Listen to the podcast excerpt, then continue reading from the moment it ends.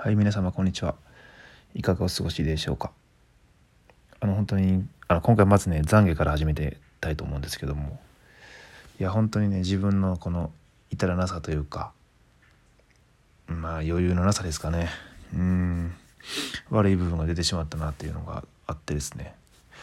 あのまずお便りのお礼を言いたいと思うんですけども、あの去年のねもうクリスマス12月1月前ですかねに実はあの、えー、南半球のキューベさんという方からねちょっとお便りを応援のねお便りを頂いていたんですけどもなんかすごいいやもう全て言い訳なんですけどもねまあいろいろ、難しい時期というかすごいストレスが高い高かった時期というのもありましてなかなかねすぐにそのこの場を借りてねお礼というかねの話もできず俺を言うこともできずですね。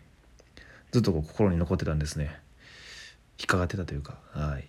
それをまあ今更なんですけど本当申し訳ないんですけどいや改めてねずっと本当に感謝の気持ちはあったのであのはい。発表じゃないですけどね。ありがとうございました。ということではい。あの僕と同じ、えーと、南半球のキューベイさんですね。僕と同じ飲食の方でおそらく20年飲食をやっていたということでやっていらっしゃるということは年齢も同じくらいだと思われますね。僕今34なのではいおそらく本当に同じぐらいなの世代なのではないかなと思います。であとね貴重なご意見もね頂いてね。いや是非参考にしてまあ次の仕事がね転職というわけでもないのであのやっぱね仕事は仕事で淡々と割り切ってあの好きなこととかね趣味とか。まあ趣味がね副業とかに転じれば一番ねいいんでしょうけどね。お金にも発生するし。そういうことにねあの時間を使ったりとかあの重きを置いてもいいんじゃないかというね本当にまさにそうだなっていうねことも言っていただきました。本当にありがとうございました。本当に今更でほんすいません本当に。もうね言い訳しようがないんですけどもすごい言い訳がましいですけども。えー、ありがとうございました。ということで、はい。あとですね、あの、七石さんよりもいただきまして、あの、就職おめでとうございますということで、ありがとうございます。本当にありがとうございます。いやいやいや、そうなんですよね。実感ないとは言いつつも、ねもう2月1日もうすぐなんですけど、いや緊張しっぱなしですね。今中途採用ということもあるし全くね未知の領域ということもありますしやっぱりねまあまあ人と話すのは苦手な方ではないとはいえいや苦手かも。あのやっぱ10名ねあの新しい会社に行くっていうのはなかなかねしかもその一員になるというのは正社員としていやいろいろねプレッシャーというかもありますよね。年齢もね若くないですし、えー、頑張っていかないかんということを思いますね。はい。まあなおかつバイトしないと生きていけないっていうのもまあネックではありますしまあまあネックうんですね。やっぱどう考えてもねまあお給料がちょっと安いんですよ初めのスタートが。まあまあそこはいいんですけどね本当にその社長さんのやっぱり YouTube とかもやっていらっしゃいらっしゃってですね。そういう中でこの話し方とか人柄とか、まあ、ビジョンっていうんですかね。っていうにもすごい共感もできたし本当に入りたいと思ったのでそこはね逆にまあまあエンジニアとしてまあ、システムエンジニアとして働いたとしてもすごい安い給料でほぼ変わらないぐらいのスタートなんでやっぱりねの自分の能力を上げていく実力をねつけていって実績としてねあの周りに認めてもらえればそこは逆に上がりやすいのかなと。あまあその自然に上がっていくとは思ってますね。ただやっぱりいつまでもねその休みの日にバイトしてなんとかギリギリ生きていくっていうのはよろしくないのでできる限りね今も勉強を続けていますができる限り早くねその本業だけでね飯を食っていけるようにまずはしていきたいなと思いますね。でまあバイトねちょっといろいろ調べてたんですけど多分ですが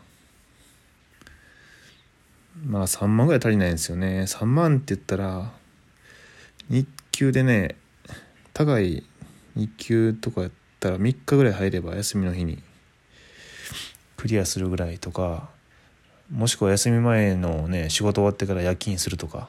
でも夜勤するとね体調崩れるんですよね。体調崩すしリズムめちゃくちゃ崩れて結局休み全部なんか気だるく寝て終わるっていうパターンが多かったんですよね。多かったんですよ。あのホテルであの結構ホテルでの調理師時代はあの泊まり込みの業務があったんですね、まあ、昼出勤お昼出勤ぐらいなんですけどそこからもう11時ぐらいまでやってまあ軽く仮眠取って朝のまあ5時ぐらいに起きてお昼過ぎに帰ると、まあ、要は夜勤みたいなもんですよね。仮眠しますけど。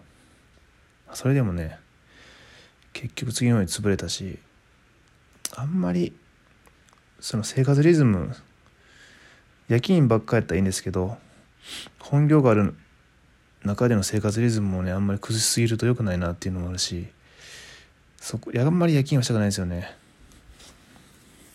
の中で選択肢としてはやっぱ引っ越しですかね。確実に高いんですよねお給料。しんどいから。とティッシュ配り。ティッシュ配りやったことないですよ。僕本当に去年の12月に高校生ぶりぐらいにバイトしてたぐらいの経験なのでほとんどしたことなくて。うん引っ越し屋はねもう初めてなんですけどやるとしたら。稼ぎはいいけどね腰とかを言わしそうで怖いですよね。痛めるというか。ですしどうなんでしょう。未経験 OK とかで普通にいけるんですかね。あんなめっちゃ重たそうですよね。タンスとか。本棚とか冷蔵庫とか。うん。いける？まあ段ボールぐらいやったらねバンバン運んだりとかはしますけど。なんかそういう特殊なものとかめちゃくちゃ重たい系とかでコツとかいりそうですもんね。しなんかうん。ティッシュ配りは一回やってみようかなと思います。まあまあ機会があればですけどね。結局単発とかのバイトになってしまうので向こうの求人のね感じと合えば行きたいなと。ただどんな感じなんか全然わかんないですよね。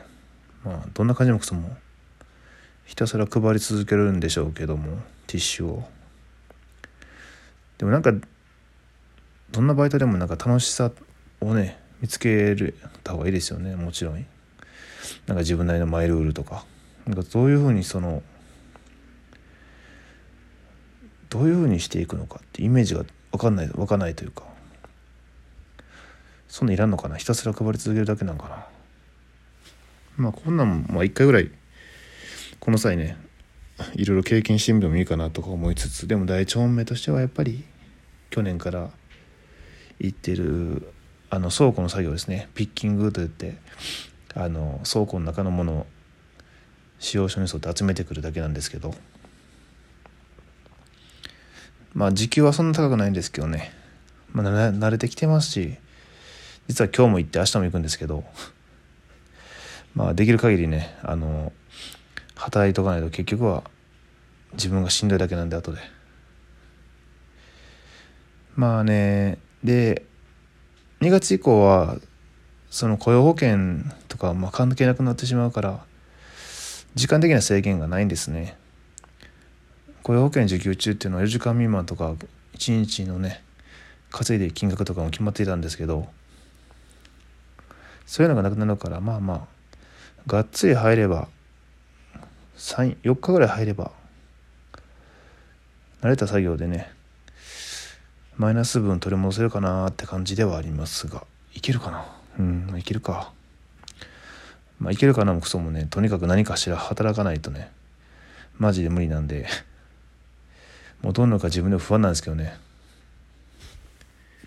いやいや完全初めての会社に正社員として入るのにそれだけに集中することはせずにこうバイトもしなければいけない状況、まあ、自分で選択したとはいえねまあね昔のね日本人とかもっと勤勉でしたもんね明治維新の時代とかね。寝る間も惜しんで勉強するみたいな。西洋諸国に追いつくぞみたいなね。あの時の精神があればこのぬるいぐらいぬるいもんでしょうね。二宮金次郎とかね。うん。孫正義とかね。正義？なんかご飯中も勉強してたみたいなとかね。まあまあまあ。まあ今までがねダラダラしてきたしこの就活中も結構なんやかんや言いながらも時間はあったのでやっぱり時間ってあるだけやっぱり使ってしまうというか結局はうん有効活用するのはすごい難しいっていうのも感じたから案外そういうふうになんか忙しいとか暇がねえぐらいがちょうどいいかもしれないですね。もちろんもちろんそのまま維持じゃなくてあのねどんどんまあまあ本業の方にもね精を出して本業の方にこそ精を出してそうですねバイト卒業できるように。そしてその分ね質の高い副業ですねをしてそっちのね収入源を増やしていってねはい行きたいなと思ってますね。うん。副業はいいと思う。したい、まあ、その余裕があればどうかですけどね自分に力と。はい。ということで本当にお便りいつもありがとうございます。はいそれだけですね今日は。それではまた。